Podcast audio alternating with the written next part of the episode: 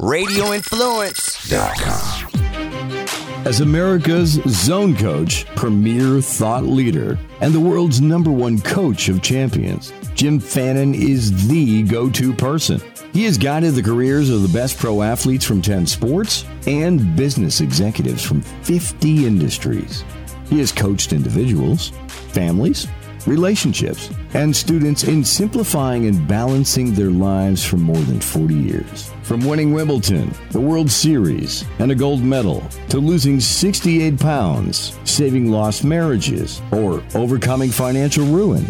Jim Fannin has been behind the scenes guiding individuals through the intricate process of peak performance. His success tools are not just for the superstar, they're designed to help you reach your full potential as you tap into life's most successful mindset the zone.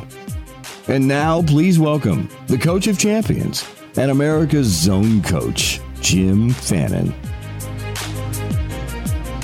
Hello, everybody. Welcome to the Jim Fannin Show. I'm Jim Fannin. I'm with my uh, partner, sidekick, uh, Seth Hurd. Hey, Seth. Hello. It's great to be back at the most positive place, the most positive show in media, the Jim Fannin Show. We've got some fantastic stuff to talk about today. But before we do that, holy cow, when we asked you to share this with your friends, you did. so if you've been with us since the very beginning, hang with us because it's always a good refresh uh, to remind yourself of why you're here and what we're here to do together in 2018 and beyond. If you're brand new and you just joined us last week for the concentration episode, we realize that we've been growing and maybe haven't given you the whole story. So I'm going to give my, my my experience in discovering the blueprint and the zone. I get a call from a mutual contact of, of mine and Jim's. Uh, you know, before we started episode one and just said, hey, you know, this guy has coached more successful people in sports and business than anybody else on earth. And I'm a journalist by trade or, or have been in the past. That's not my full time occupation now. So, you know, what they teach you in college is, you know, if your mother tells you loves you, she loves you, get a second source. Check it out, right? so it's like, E- even for mom, even for your mother. that, that, that's what kind just- of media school did you go to? Wow. and so I thought, okay, maybe this, maybe this guy's done it, or you know, unfortunately, there are a lot of people on LinkedIn that say I'm, you know, the most successful coach at successing that's ever successed. And so, you know, I met up with Jim, and then I realized that holy cow, uh, you have coached people in the NBA, NFL, NHL, MLB, the Olympics, the National uh, Equestrian Association, the World Series of Poker, and uh, have worked with Sports Illustrated. You've been featured in Sports Illustrated, Golf Magazine, Cosmopolitan, Esquire, Fortune, and you have worked with some of the largest companies in the world. And so then I was like, oh, okay, so this this is like a thing. And I, at the time, I had no blueprint for my life. I, I've been called a thing before. thank, thank you, Seth. It's a thing. you know, I, I'd recently started a business after doing five years of side work. Kind of figured it was now or never. At some point, you got to go for it. And it was going okay, but I didn't have a blueprint for my life. And I had no idea of the existence of what we call the score system. And so, if you don't know what those things are, strap in. This is going to be a game changer. Uh, just a, a quick overview before we get into who's in the zone, which is how we always start our show. Before we get into the body of the show, where we give you the tools, tips, and tactics to have an incredible day, month, week, year, and beyond. So, first of all, a, a real quick introduction to the score system, the S C O R E, which we'll get more into in the body, but just what each one of those letters stands for. Well, I think we all know that attitude is everything. You know, if you're in a positive attitude, uh, that'll pull you out of a rut. Uh, that'll pull you from the deepest uh, uh, despair or depression. And sometimes when you're at your lowest, uh, attitude will really pull you through. I- A- Is it okay if I quote Oprah real quick? Because she's kind of having a week. Uh, O- Oprah is uh, and was and, and has been in the zone. She's definitely a zone performer. you know, and because of all the the attention that she's received this week over the Golden Globes and the the movie by all early buzz that she's in later this year looks like it's going to be just amazing.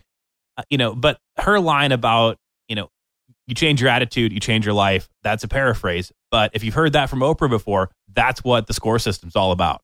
So, attitude um, in, the early 1970s, to, to take everybody that far, uh, I realized that attitude had five markers that collectively, these individual markers formed your overall attitude at any given time. And through a lot of research, and, and, and part of that research was asking 100 world champions in business and in sports, why are you great? Uh, it came back loud and clear that there were five markers uh, self discipline, that's having a blueprint, that's having well defined goals, uh, that's having tasks that lead to those goals. But it's having a vision, not, not just in your main business or career, but in every facet of your life. Self discipline. That's a willingness and that's a commitment to stay with those tasks to reach the goals that take you to a vision. The second marker was concentration. We talked about that last week. That's just focusing energy, putting tunnel vision. And Seth, that's just locking in and being present in the moment, next step, next task. And then third, and that's what our show's about today, that's optimism. That's believing you can do it. Uh, kind of like Alabama uh, this past uh, Monday night, uh, being down 13 to nothing. Uh, did they believe they could come back? Well, I think they went beyond that. Uh, they not only believed it, they expected it, and they had a sense of knowing, and that is optimism, and that that has a jurisdiction over confidence and trust and and um, uh, faith. Uh, but you also need equal parts of relaxation and definitely enjoyment, and it's those five markers that form an acronym SCORE, and that's that makes up your overall attitude. So in this show, everyone, now, no matter who you are, no matter where you're from, doesn't matter whether you're in sports or, or you're a business person, everybody listening, you have a score level.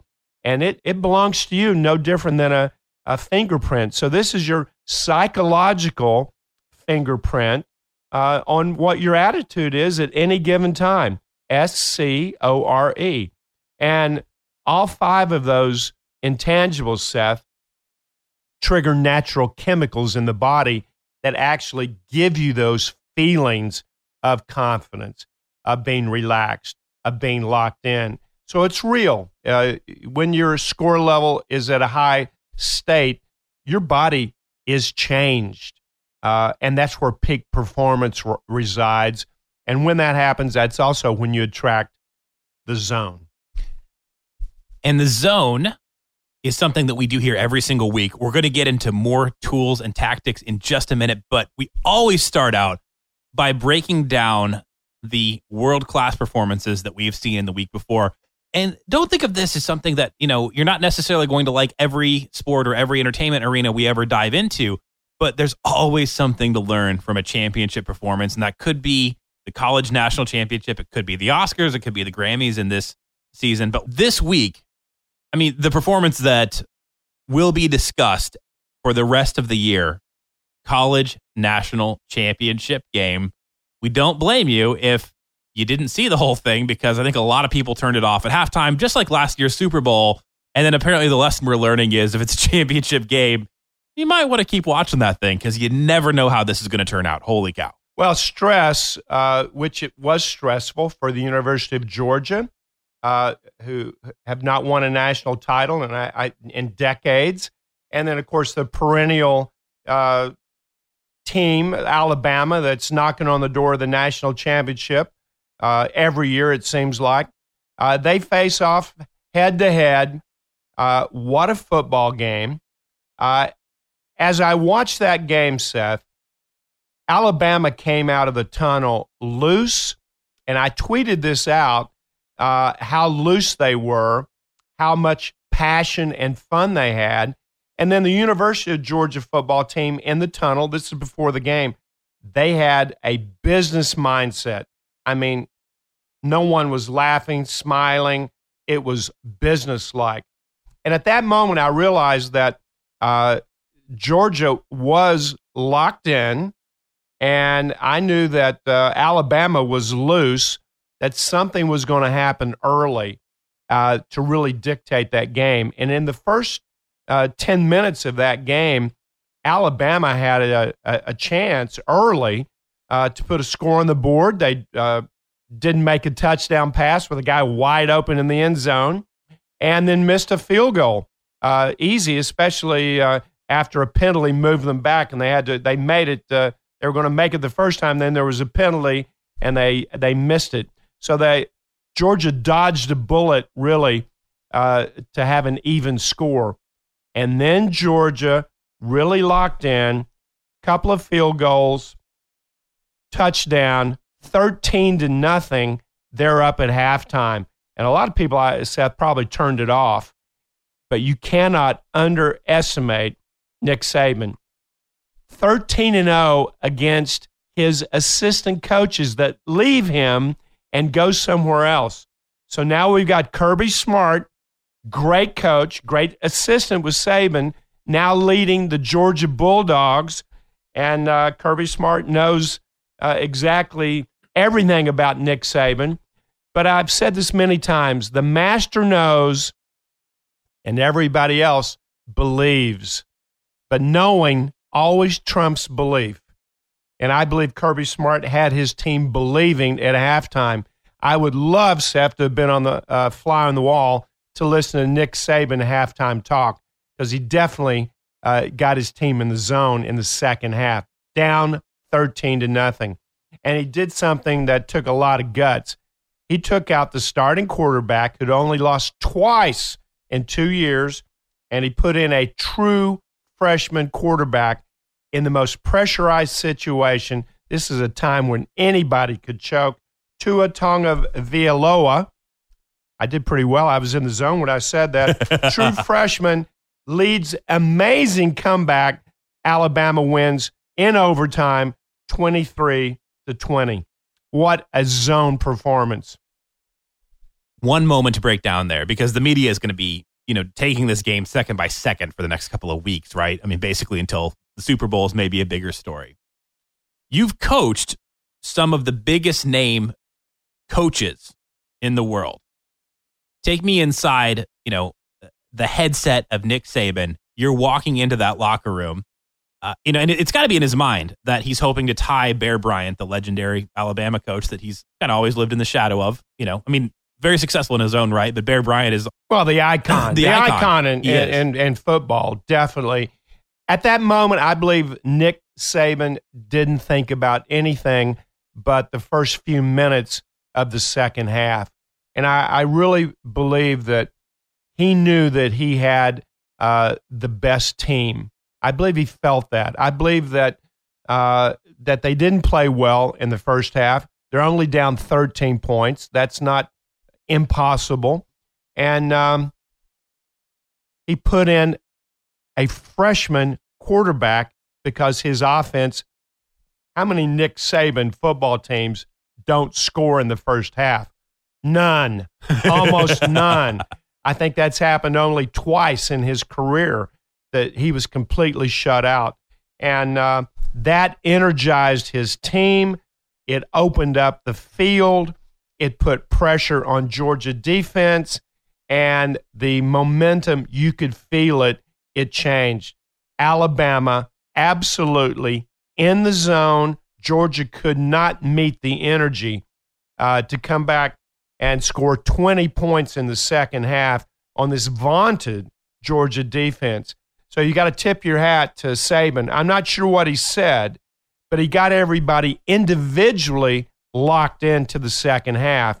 And that's really what the, a football game is all about. You talk about teams, but really it's matchups. The offensive right tackle against the uh, opposing defensive tackle. It's these individual matchups of the defensive backs and the receivers. And a, and a football game is definitely about energy. And the crowd has a lot to do with it, although there were more uh, Georgia Bulldog fans in that stadium than there were Alabama fans. Can we give one more zone shout out here uh, to uh, an alum interview uh, from a, a, few months back? The Diamond Resorts Invitational in Orlando, Florida. You can watch it on the Golf Channel this coming weekend, uh, and Florida Hospital for Children is going to be benefited there. Uh, Mike Flaskey, a guest on the show this fall, who is just absolutely fantastic.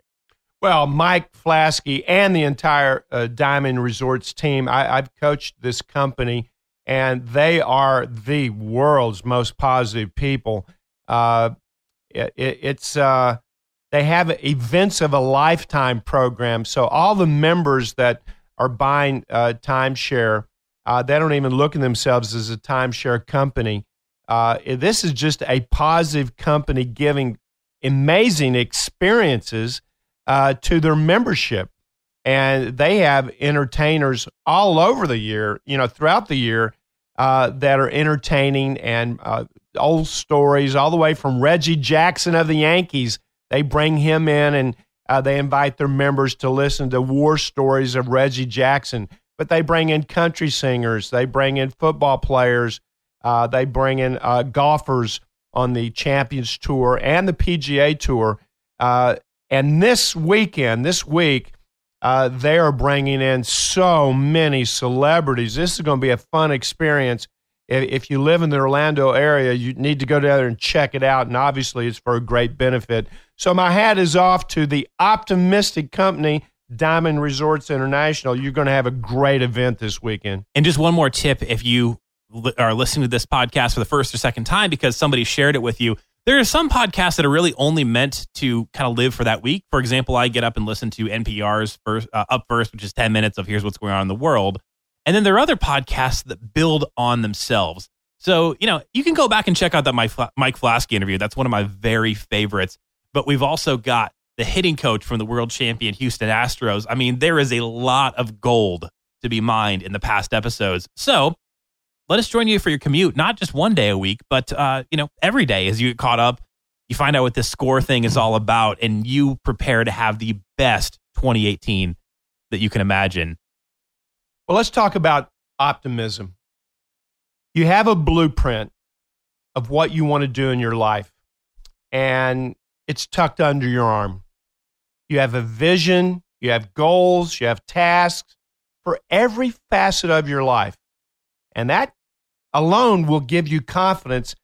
I know how to get there. I've got a roadmap. I, I, I have a blueprint on how to build this life that I would like to have.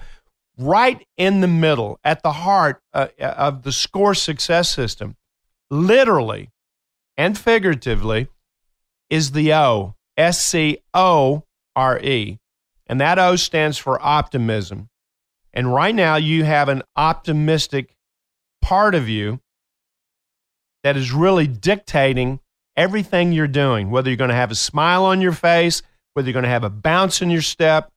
Do you believe? Do you expect?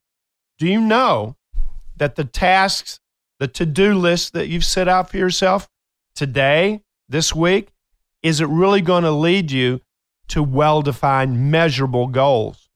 And if the answer is yes, your optimism would, would be very, very high. And I, I think if things go wrong in your life, optimism usually takes the initial blow.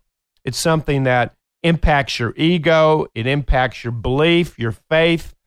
Uh, it questions whether you're on the right path or not. And I, I think we've all had those alone moments when we have those slivers of doubt.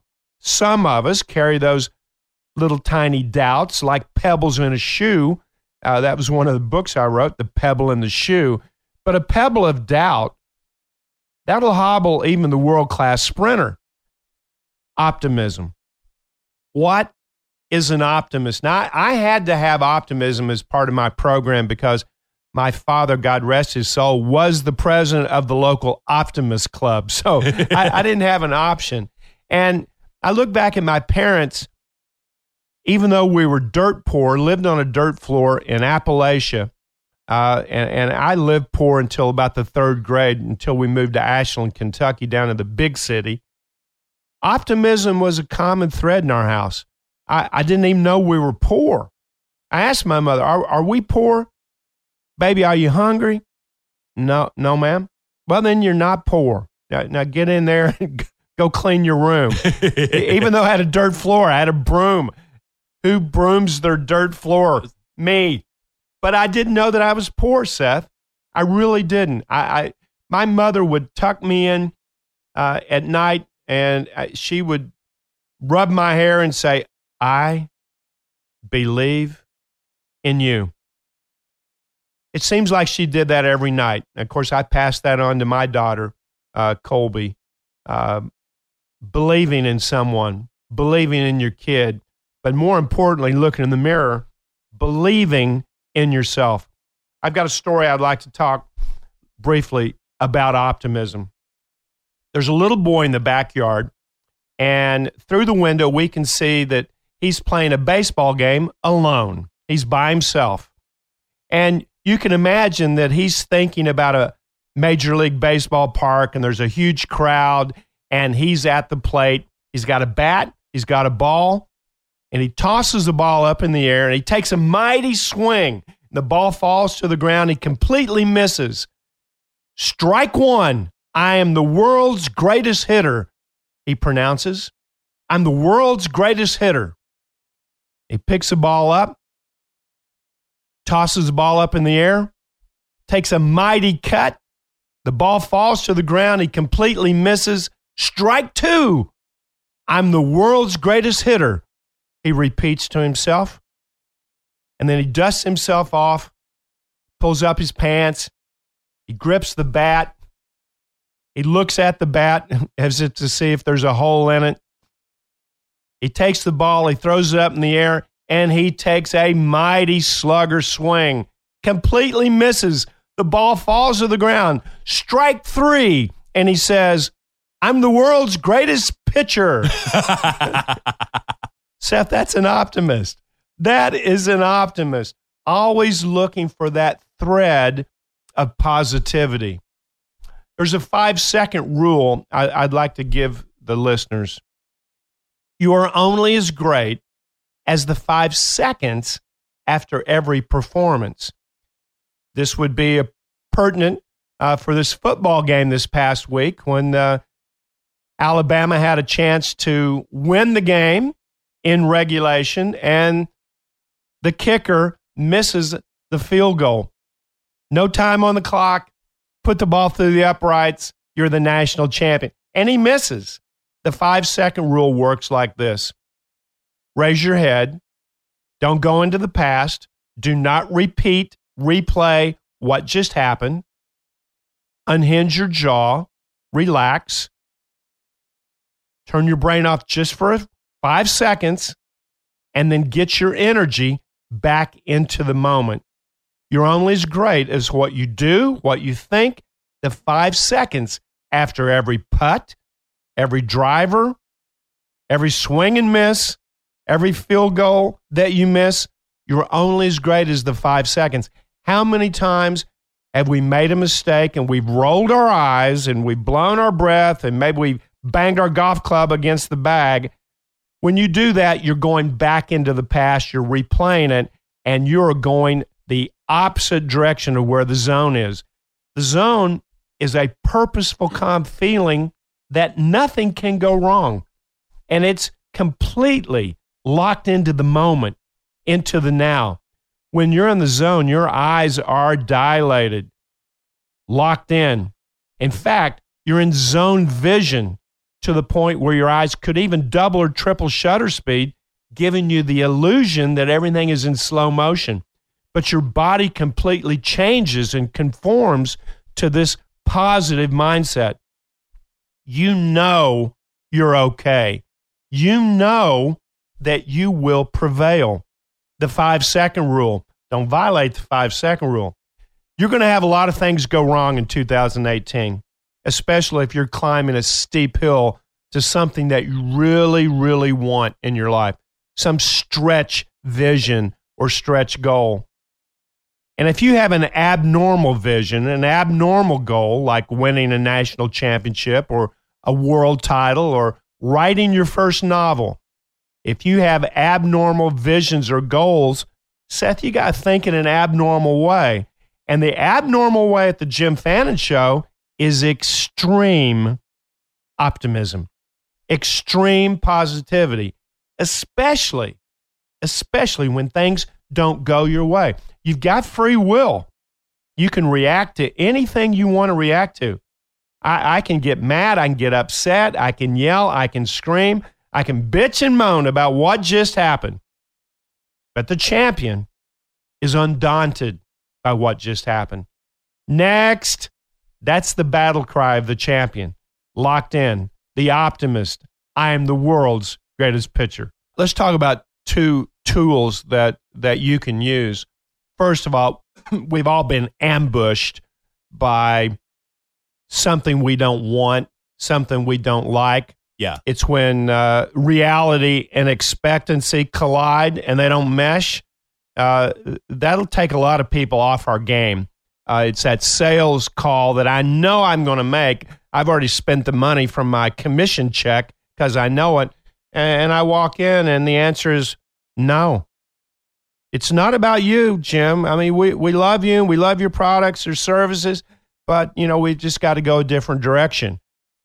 And, and you walk out of there going, what the heck just happened? You know, disappointment. Uh, that's where the five second rule comes in play.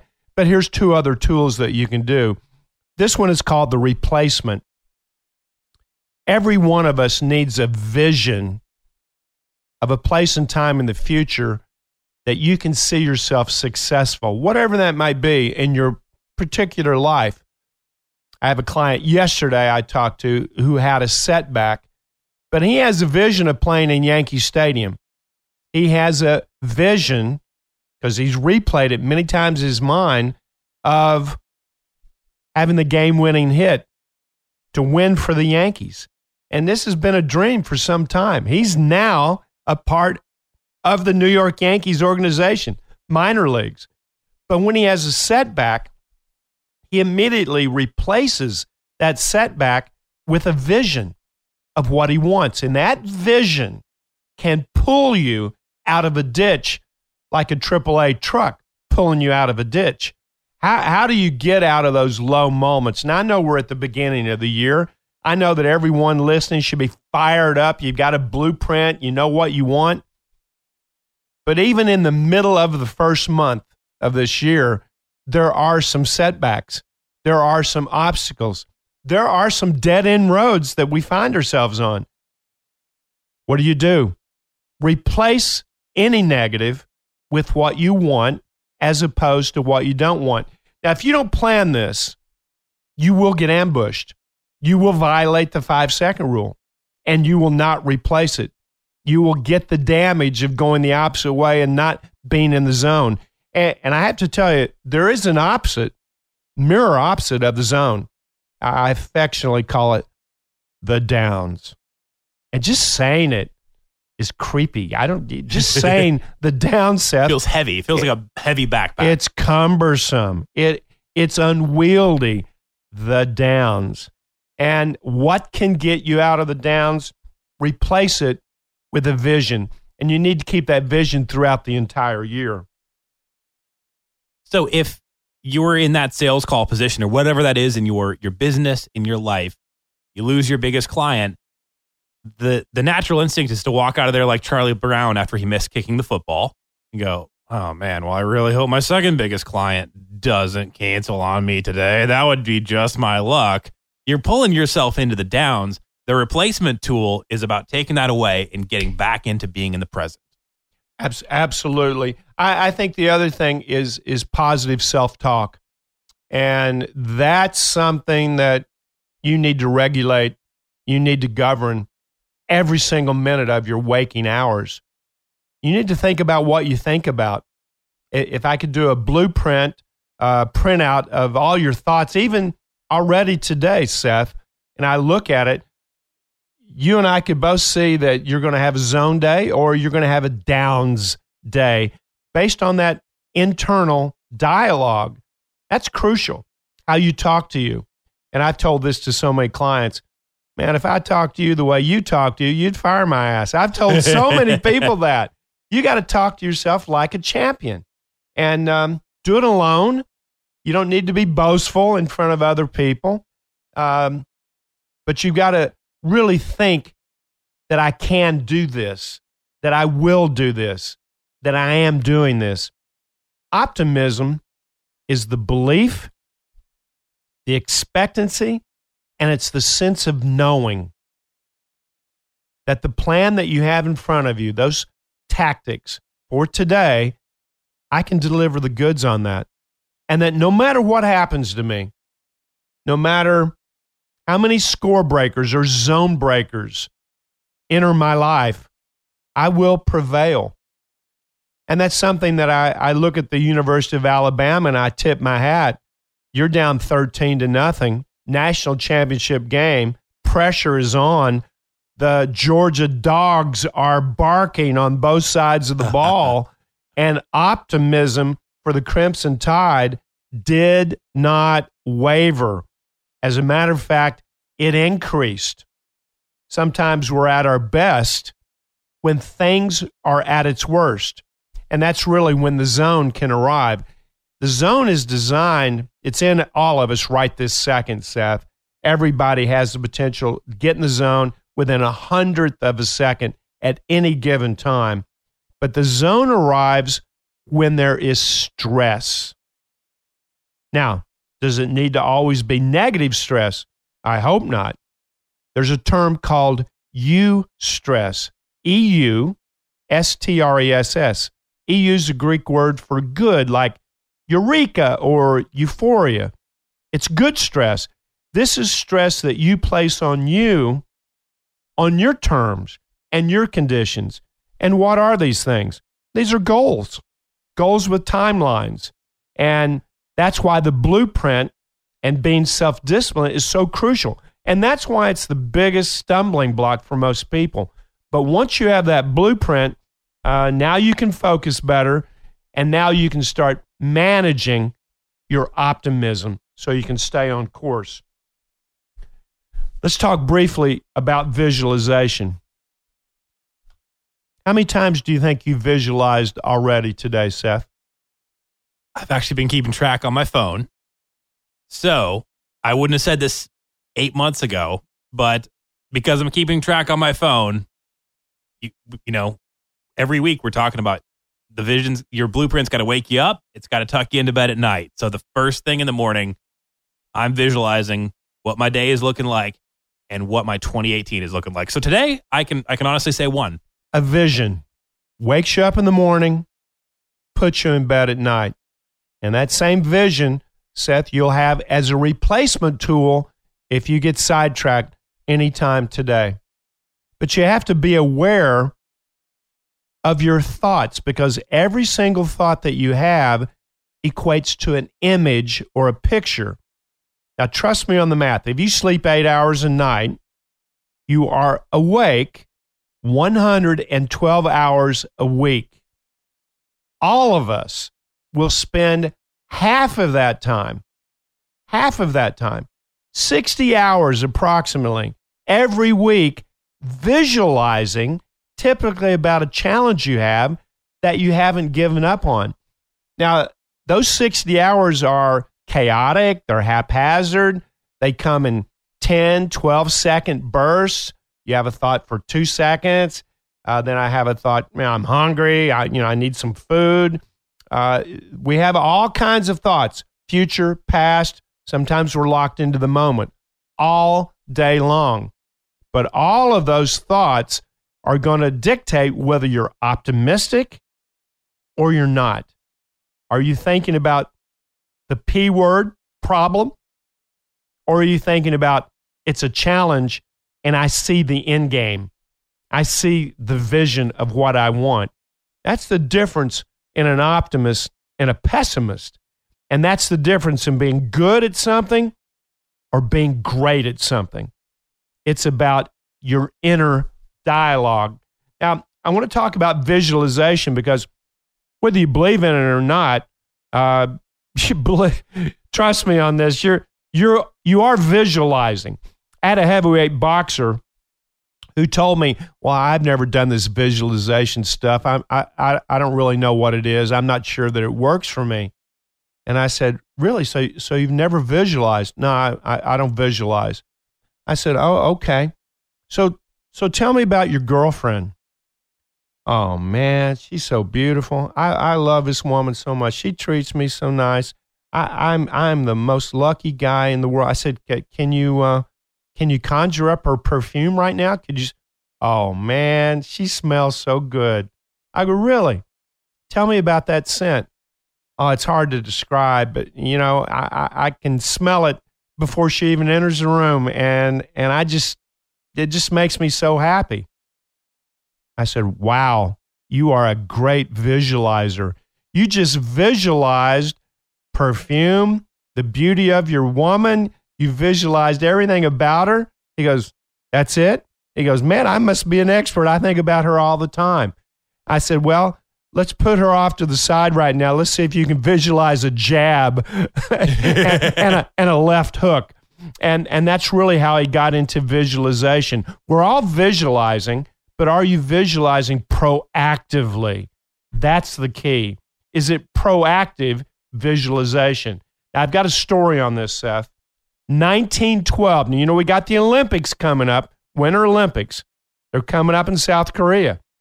It's going to be interesting. 1912, on a ship going to Scandinavia, is our U.S. track team. This is in 1912. We weren't flying there. The team was on a ship, and they'd laid a cork track on the ship. So the athletes would get up in the morning, they would do their runs, they would work out, they'd have individual coaches, and sitting in a lounge chair, not moving, was the great Jim Thorpe. And he was entered in the decathlon. And everybody's working out, but Thorpe, he's in a lounge chair. And one of the co- coaches came over and started giving, you know, a little bit of grief about, hey, aren't you going to get up and aren't you going to work out? He said, Coach, I, have already broad jumped uh, 10 times already, and uh, I've already set my personal best record. And the guy looked at him and said, What time did you get out here? Oh, no, coach, I, I, I'm doing it in my mind. I just set the record in my mind. Jim Thorpe, 1912, on his way to the Olympics. His team's working out. He's in a lounge chair, relaxed, visualizing winning the gold medal in the decathlon and winning the broad jump. And that's exactly what he did. And he went on to win another gold medal and uh, the king of Sweden uh, announced the world's greatest athlete, Jim Thorpe. Visualization, it's real. It's a part of you right now. You either adhere to it or not, but it's still going to happen. You are visualizing. You're hungry? Well, there's a picture of some golden arches. Hopefully, you're going in for a salad, Seth. you know, not a Big Mac. But you're visualizing. Are you visualizing what you want as opposed to what you don't want? Visualization. It's a part, an integral part of you being confident, of you having optimism. Just a couple more tools here in regards to optimism and the score system. Optimism and the score system and sleep. Oh, sleep. Boy, we're a sleep deprived nation. We really are. I think this is the biggest challenge in America. Uh, maybe one of the biggest challenges in the world. We all need water. We need food. We need sleep. And when we are asleep, a lot of positive things happen. And uh, but the one thing that happens is our energy is replenished. The other thing that happens is every thought that I had today is downloaded when I go to sleep at night, and uh, it's replayed once, every now and then twice during the night. Sleep is crucial. I, I know there's a macho thing about sleep. You know, I only need four hours of sleep. I'm like a shark. I work 24 7. And that's the ego talking about how much sleep I don't need. But the truth be, we do need sleep, and we need deep sleep, deep REM sleep. And um, if you're struggling to get to sleep, I'll give you a quick little tool of getting that deep sleep because it's not only going to replenish your energy, but that energy is going to give you even more confidence when, when you tackle the day. When you go to sleep at night, in that last 30 minutes, I'd turn off the television. Um, I wouldn't think about money. I wouldn't think about my kids. I wouldn't think about uh, my business. Um, I'd spend time with my significant other. I wouldn't talk too much about the past. I, I would be. I definitely have a vision about what I want in my life. But if you're stressed and you aren't thinking too much about negatives, this technique's pretty simple. It's called tension release. Let me do it with the, the audience right now. If you're driving a car, keep your eyes open, but this exercise still works for you. Put all your awareness to your feet. And I want you to tense your feet, all the muscles in your feet, tense them now. And now relax and release and feel the blood come back to that body part. Now let's work your way up. Tense the calves. Tense. And now relax and feel the blood flow back into the calves of both of your legs. Tense your quads, top of your thighs. Tense. And now relax and release. Hamstrings, tense. Tighten it up and relax and release. Buttocks, both cheeks, tight as possible. Just your cheeks. Gluteus maximus and relax. Let the blood flow back to that body part.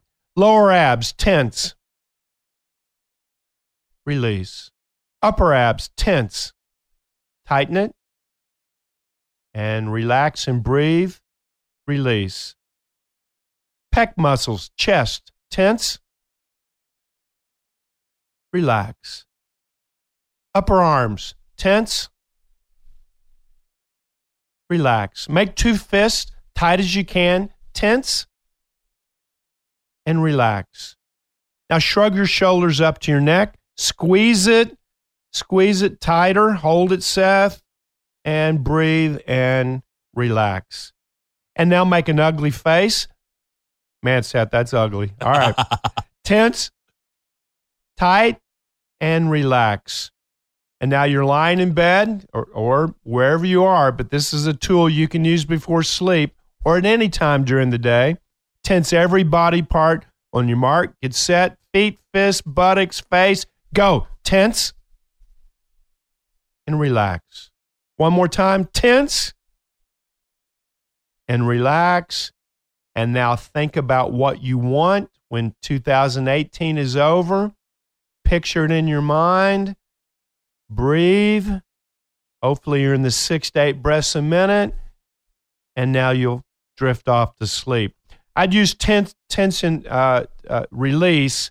I'd use this technique before any visualization during the day. And if you're struggling to sleep at night, tension release will help you get a deep sleep. This deep sleep's a, a big deal, Seth. Um, you get seven to eight hours and you visualize right before you go to sleep what you want everything in that last 30 minutes that you think about is downloaded when you get into a REM state, but it's replayed not once, Seth. It's replayed 15 to 17 times, possibly even 20 times during the night. So if you really want to bolster your optimism and get more confident in putting, opening a presentation, closing a presentation, uh, winning an argument, a disagreement with someone, achieving any kind of goal, get yourself relaxed. And that last 30 minutes, see it as if it's so, see it as it will be. And your subconscious mind is often running. You're consciously asleep, and your subconscious mind, it is making things happen. It's replaying those positives over and over again. Now, here's the kicker you do this seven to 10 days in a row, all positive, your subconscious freaks out because of that repetition. It's going to do everything in its power to manifest it into its physical equivalent. I know a few of you might be raising your eyebrows, going, Really? This is how it works? Well, this is how it works with my clients 2,500 clients, all walks of life. They've all used the tension release technique to go to sleep and they're all visualizing only what they want when they go to sleep as opposed to what they don't want.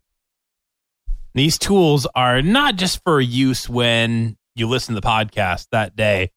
Keep coming back to this stuff. Keep coming back, keep coming back, and then keep joining us every week as we build on your very best year ever. But don't just make this a thing where it's only used on the day you listen to the podcast. You got to build this into your life. Yeah, repetition really is the key uh, of going from good to great. Repeat, repeat, repeat. We need to learn from the past. We need to uh, analyze, evaluate, and pull out those positive nuggets that we can take forward and then bury the rest of it in the backyard like an old carcass, not, not to be dug up again. So uh, uh, learn from it and then move on. So, Jim, we've talked a lot about tools here, but one thing we haven't talked about in 2018 is what's waking you up in the morning, what's tucking you into bed at night. What is it that you're visualizing for 2018 as we're moving forward? Wait a minute, you're talking to the audience. You're talking to I'm me. ta- I'm talking to you. You're talking, I'm talking to to you. oh, you're putting the pressure on me. Wow. You know, you know, Seth. Um, I've been pretty private with my visions, uh, but I do have a prevailing vision in 2018. It it, uh, it stems really from something that happened traumatically to me uh, uh, over a decade ago, uh, but it's pretty prevalent this year, and and um, I, I I'm envisioning this happen. Um, I'm not sure I was totally prepared to to share this, Seth, but okay. um, my I was an only child, and I love my mom, love my dad. I, I had great parents. I you know I never heard my parents uh, tell a lie. Um, I, I never heard a swear word in my house. How's that possible? How the hell is that possible? I, I never heard a swear word from my mom or dad, and I never heard them talk about the neighbors. Uh, there was just no negativity. I'm so blessed to have that. And one of the visions and dreams my mother had was she wanted to go to Paris. That was her vision, and that kind of woke her up. And she just wanted to go walk the uh, uh, Champs Elysees and uh, the Arc de Triomphe, and uh, she wanted to go to Paris. And I'd been to Paris many, many times. And this one year, I said, "Mom, I, I'm going to take you to Paris," and I was taking her to Paris.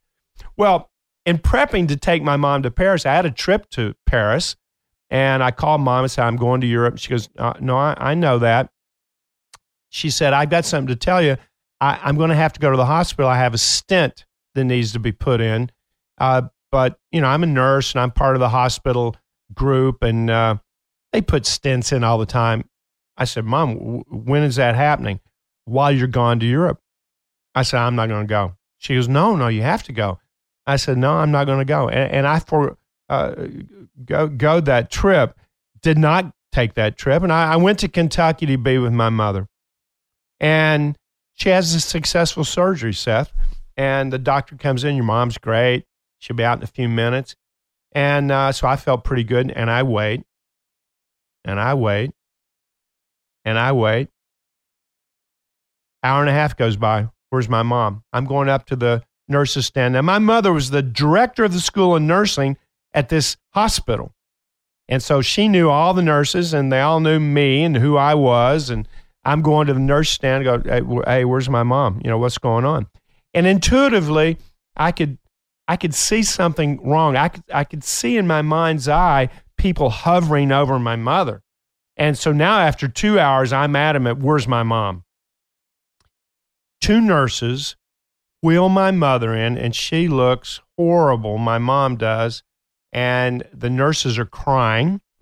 And I guess the success of the surgery was real, but they drop my mom off the gurney. She lands on a wheel of the gurney, ruptures her kidney, and my mom is dying from kidney failure in the last two and a half hours. And my mom looks at me, and I, I look at her, and, and she's whispering at me. And, and I, I come down to her so I could hear her, and she says, Score, take it to the masses. I went, Mom, Mom, re- relax, Mommy, relax. Mom, you, you're going to be okay. Relax. And I'm looking at the nurses, and she squeezed my hand and she says, Promise me, take it to the masses. And I said, I, I will, mom. I, I promise. I will. And she died right then in, in my arms. And I'm devastated. I'm um, in shock. It, it's a very surreal situation. I, I wouldn't wish this on anyone. But why did she say that to me? What, why, why would I promise something like that? Why would I make this deathbed promise to my mother, take it to the masses? And I have to tell you, it's, it's been a vision that wakes me up in the morning and puts me to bed at night. I'm on a mission. Sell it, give it away, doesn't matter. I, we're at a tough time in our society right now. My mother would know that if she were here. Uh, we're divisive. We're angry. Social media, Seth, we're downright mean. I've never seen anything like it. People say the meanest, horrible, nasty things to each other. We get away with it in social media, and it's even uh, come into companies and families, and there's just so much negative stress and negativity and worry. And I know there's some amazing factions of people, Diamond Resorts, doing their part on a cultural level in their company. Extreme optimists they are. And there's a lot of companies doing that. Uh, there's a lot of positivity rallying around all different types of uh, positive things. But we, we need to change, Seth. We need to change how we think as a country. We need to be more empathetic with our neighbors. We need to be better neighbors. We need to be better people. And we need to treat ourselves better. And we need to talk to ourselves in a more positive way. And I'm challenging all of the listeners. It's time. It's time that we collectively and individually make a stand and refuse negativity. We get a positive attitude. We already know in our country when we band together in one mission, we're unstoppable. We are the greatest country in the world. And some of you live in the greatest state in the world and live in the greatest city in the world. And some of you have the greatest family in the world. But it's time that we share that, that positivity. So if you get anything out of the show, pass it on. Be a better neighbor. Be a better friend. Call your mother. Take care of the people that you love. Be a better coworker. That's going to cause many of us to put our ego aside, and it's not all about me or all about Jim. It, it's about positive energy, and I, I think uh, we turn our society into a positive energy force. Oh my goodness, Seth! There's nothing that we can't do. And I think it's time that we do that. And uh, uh, I know our listeners, extreme optimists, I, I get the message is that we get the mailbag. It's people that are very concerned about it. But, you know, like dropping a pebble in, uh, in the water, there's a ripple effect. Well, jump in mentally with both feet, do a cannonball with your attitude, and spread the cheer, spread the love. Um, Talk to strangers. Look people in the eye. Um, show no negativity to anyone. Why? Why would I need to do that? Uh, why do I need to put other people down in public? Why would I put myself down? You know, Seth, I've, I've even done this on stage three, four decades ago. Man, my rear end's so big, I feel like I'm being followed. I've eaten so much, you know, and everybody laughs and I laugh. The joke's on me. I'm talking negative, putting negative images, even about myself. So this show's about optimism. Become more optimistic, but you will be even more optimistic once you start spreading the cheer and you help other people be positive like a boomerang, it's going to come back to you. This is the golden rule do unto others as you would have them do unto you. The goal send the positives out, you're going to get positives back. It's going to work, and it does work like that. Optimism. That's what it's all about. Share the optimism, by sharing the episode. You can also check us out on Facebook and Twitter and continue this movement of extreme positivity. And of course, we're not quite there yet because you hear all of these pieces of the score system, of the blueprint, but you don't actually have the blueprint book in your hand yet. But not yet. The good news is we're going to change that. yeah, the blueprint's coming out uh, formally February 27th. It'll hit all the major bookstores, and you can order it right now on Amazon, get a pre order. And uh, I'm excited about this book because it's about 2,500 extremely optimistic clients of mine. And um, it's their blueprint on how they reached their success in, in their industry and in their life. And it's all cataloged. So you can pick and choose from visions, goals, tasks, even key people in a sales arena or your family arena, your sibling arena. So every single arena of a person's life is addressed in this book. And uh, I'm sharing a lot of stories, and a lot of anecdotes uh, about the clients I've had and, and their trials and tribulations on how they reach their visions uh, to be the best, genuine, authentic person they could be. It's all in the book. And since it's not quite here yet, and you know we can't make something print faster than it's going to print, we're going to give you a piece of the book in every single episode. Reading from Jim Fannin's The Blueprint, which you can pre-order right now. Small business is obviously big business. Starting or owning a small business in today's economy is still risky. It takes courage, cash, consistency, and commitment. Experience definitely helps. Without the blueprint, your chance of survival will be greatly diminished. This passage is fantastic. I'm going to pause for five seconds because when we started doing this show, you asked me what my blueprint was, and I used words like kinda and sorta and like, and it's sort of like this. And you're like, no, no, no, no. That's not going to fly. You got to be clear. Getting back into the book. According to the U.S. Bureau of uh, Labor Statistics, about half of all news establishments survive five years or more, and about one third survive 10 years or more. The probability of survival increases with the firm's age. You are the ultimate boss of your entrepreneurial enterprise. Keep your eye on the ball. You are in charge of everything from marketing to opening and closing your doors. When you see the big picture, uh, do you share it with your team? You're the boss and the visionary. The following story represents the champion mindset required of a single person uh, entity as in a freelance graphic uh, designer or blogger seeking to evolve into a successful entrepreneur enterprise with multiple employees. It was already a hot day as three men boarded a bus into the early morning hours. They were being transported to a construction site for their eight hours of arduous labor. Each man had the same job, all made the same wage. After several hours in the cruel sun, the men took a short break under the shade of a nearby tree. A passenger asked the first man what he did for a living. The disgruntled laborer scowled and replied, I put one brick on top of another, and then I do it again. The passenger asked the second man. He answered with no feeling, I do construction for a living. The third man, smiling and whistling, looked cheerful. The passenger said, Why are you happy? Aren't you a laborer like your friends? The third man laughed and said, I'm happy because I'm building a beautiful church where the congregation will thank God for their blessings. I'm blessed to be a part of that. Three men, each paid the same wage, each had the same job, but only one knew he was an integral part of something greater than himself.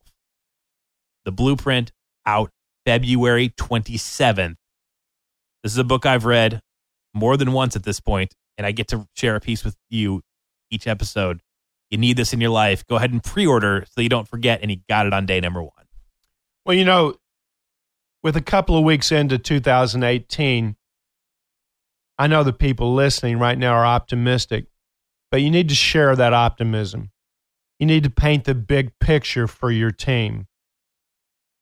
People will work harder, longer, with more quality when they know what's the point? What's the big picture? Am I really an integral part of something greater than myself? And they'll also work harder when they realize that they're appreciated for who they are and for what they do. So if you have a small business or a medium sized business, uh, you don't manage people, you influence thoughts. What are the thoughts of everybody on your team, especially when they're alone? And you have a responsibility, and you will be held accountable. And you do have the authority to say anything you wish to your team. But what are you telling them? Is everyone pulling in the same direction? If they're not, well, that's on you. You caused that to happen in a negative way. Look in the mirror.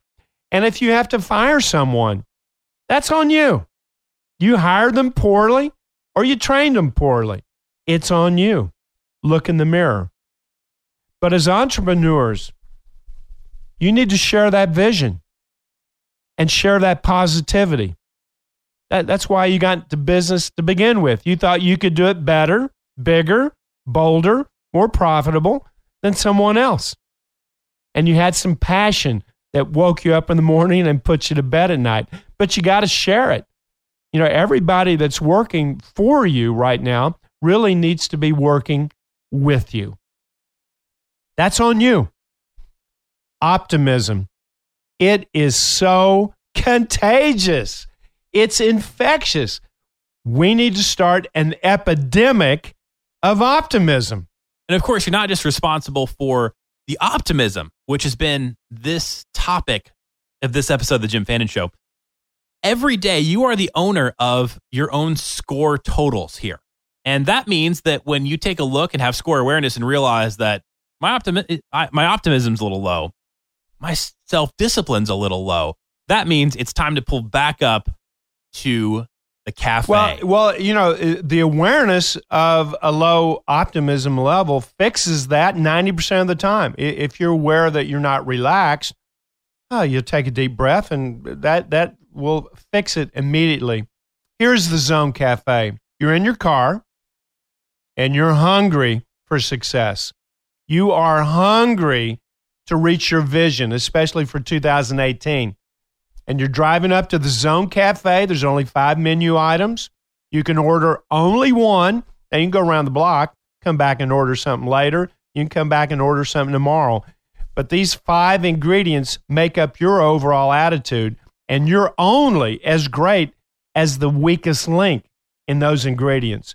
You can order a giant heaping plate of self discipline.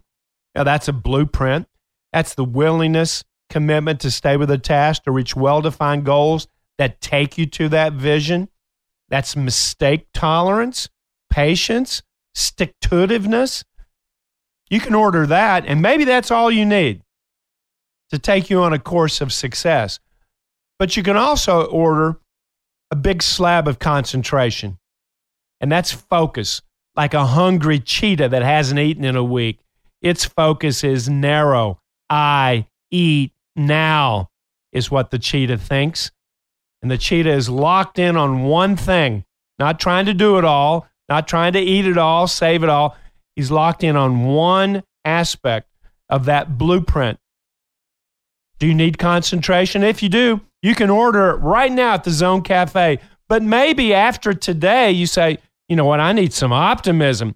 Well, we've got a big bowl of optimism, the belief, the expectancy, a sense of knowing that the task, the goals, the vision in your blueprint, it can and it will be accomplished. You can order that. And if that's the missing link for you right now, grab that bowl and get out of here and start devouring it so that you can be more optimistic. But maybe, maybe you are optimistic and maybe you do have some discipline, but maybe you still worry a little bit. Maybe you still got a little anxiety. Maybe you got got some uh, uncomfortableness with the task at hand, maybe you need some relaxation. A big, giant, cool, refreshing, big, big jug of relaxation. Maybe that's what you need. Maybe you need just to chill. Maybe you need to relax. And if that's what you need in your life right now, and that's the missing ingredient, place your order. Give me some relaxation. Get out of here so now that you can now have a balanced score level on to being the best that you can be. But maybe, Seth, maybe that ingredient is enjoyment. Maybe you need a little passion. Maybe you need a little bounce in your step. Maybe, maybe you need some excitement, some enthusiasm, some pep, some zest. And if that's what you need, you can order this giant bucket of enjoyment. That's the happy meal. Maybe that's what you need. That happy meal is the missing ingredient. Seth, you can come to the Zone Cafe. You can order anytime any of these ingredients. And again, you're only as strong as the weakest link in your attitude. And of course, we've called attitude your score level. Everyone listening has a high or low level of self discipline, concentration, optimism, relaxation, enjoyment anytime. And tomorrow, when we're not on the air, or the next day, when we're not on the air, you can go to the Zone Cafe by yourself. You can mentally Go through S C O R E and see what's missing. Every one of my clients for 44 years has their finger on the pulse of their score level. They knew and they know that they're only as strong as the weakest link in that score. And you know what, Seth? You're responsible for all repairs to this score chain. You're responsible for the maintenance of it. And uh, I, I'm excited. I'm excited about today. I'm excited about next week. Go share your optimism. If this show gave you a little bit of optimism, spread it around. Give it freely. And don't forget, Seth, follow me. Follow me on Twitter. I'm coaching on Twitter. I'm coaching on Facebook. I'm coaching on Instagram. I, am excited about social media. It, it's a easy platform to share the positivity. But don't just take it in, share it, pass it on. Make your neighbors better, make your family better, make your company better. It's time, America, it's time that we look in the mirror and we become our genuine, authentic best self. Time to get in the zone, Seth. I hope you have an awesome week. And everybody, go out and make it a zone week.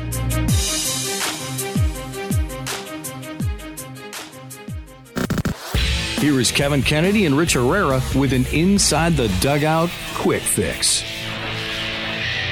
All five teams in the National League West are getting better. All five are.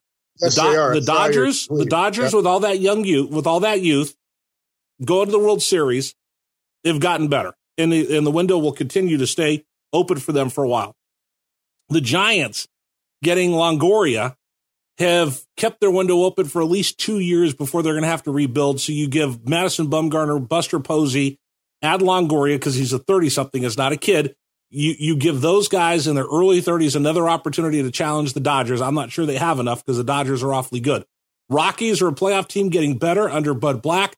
Uh, Arizona's still getting better and they're, they're tinkering around over there. And then the ball club that I'm around every day, the San Diego Padres, I'm telling you, after walking away from the winter meeting, seeing what AJ Preller has in store, that's the ball club that their window of opportunity is going to open in about two or three years when everybody else's is closing.